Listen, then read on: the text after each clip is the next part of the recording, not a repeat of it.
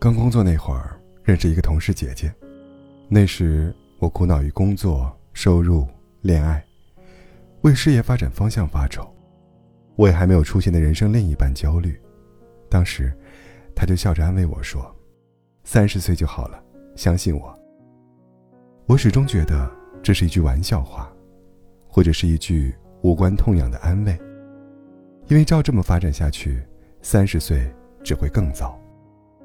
直到它变成了久远的记忆，我在前行路上终于抵达三十岁，在恍惚想起，觉得这确实是一句真话。二十八岁那年，我确诊了焦虑症。其实，在确诊之前的很长一段时间，我的状态就不对了。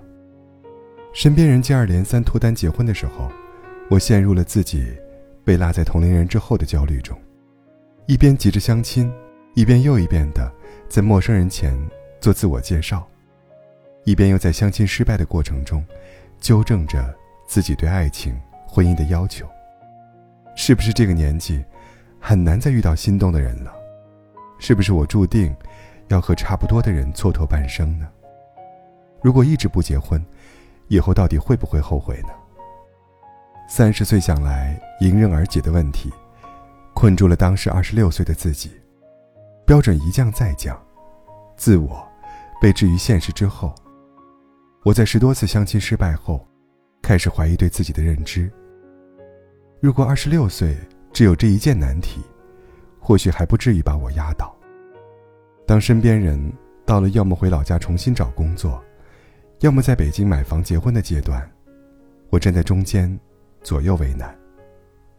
生活卡在两种选择中，不上不下，下不了卷铺盖回家的决心，也没有在这里稳定下来的能力。对生活的质疑，从我到底要在哪里定居，蔓延到我会不会失业，到三十五岁的我能干什么。关于未来的想象力无限丰富，却总是绕不开悲观消极。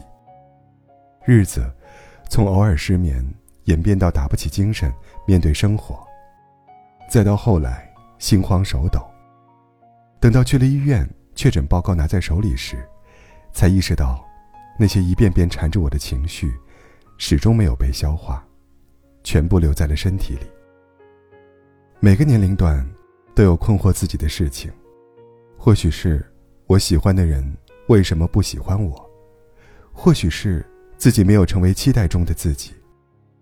有的问题很常见，有的问题很小众。人走在自己的生物时钟上，心智很难超前成熟，于是，把自己逼入死胡同。越是想不通，越是不理解，越是觉得痛苦，越要反复纠缠于痛苦。以为会在某个晴朗的清晨豁然开朗，但紧绷的精神。会在胜利来临之前败下阵来。或许是生了病害怕了，或许是日子不知不觉完善着人生的安排。当我不再和自己较劲时，生活反而轻松顺利很多。二十六岁苦恼于还能不能遇到真正喜欢的人的我，三十岁的现在，和对象商量着结婚的细节。他出现在我屡次相亲失败的时候。不再抱着过高的期许，没有任何多余想法的我们，只因为是校友就加了微信。故事发生的意料之外，但又情理之中，以至于当身边朋友问我怎么脱单的时候，我只能用“缘分到了”来回答。所谓缘分到了，其实就是人生无解的答案。很多你纠结的事情，没有头绪的困惑。在时间的安排下，要么迎刃而解，要么变得不值一提。所以，真的很想和你说，即便生活真的不如意，也千万不要为难自己呀。现在回头去看当初那些困住自己的事情，突然觉得自己很好笑。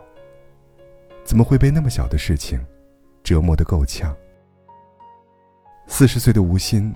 和不到三十岁的毛不易，还有李雪琴聊天，说年轻的时候总是很在意别人的看法，过得很累。但到了四十岁的年纪，就觉得不再为外界而活了，让自己满意舒服，才最重要。哲学家艾比克泰德曾说：“我们小小的躯壳所要经历的历程，不就是时而艰难，时而顺利吗？我们既应该谨慎，同时又应该自信。对于意愿之外的事情，我们要勇敢自信；对于意愿之内的事情，我们要小心谨慎。”人生就像球赛，美德的关键，并不是如何赢得球赛，而是如何把球踢好。我现在非常笃定，人不会被一时的困境打败的。时间赋予你的成熟，足以化解那些难题。但也明白，今年有今年的困惑，明年有明年的烦恼。人不会因为岁数增长。就少了生活的烦恼，所以想不通的事情，就先不想；解决不了的问题，就先放一放。生活已经很难了，你就不要再给自己增加负担了。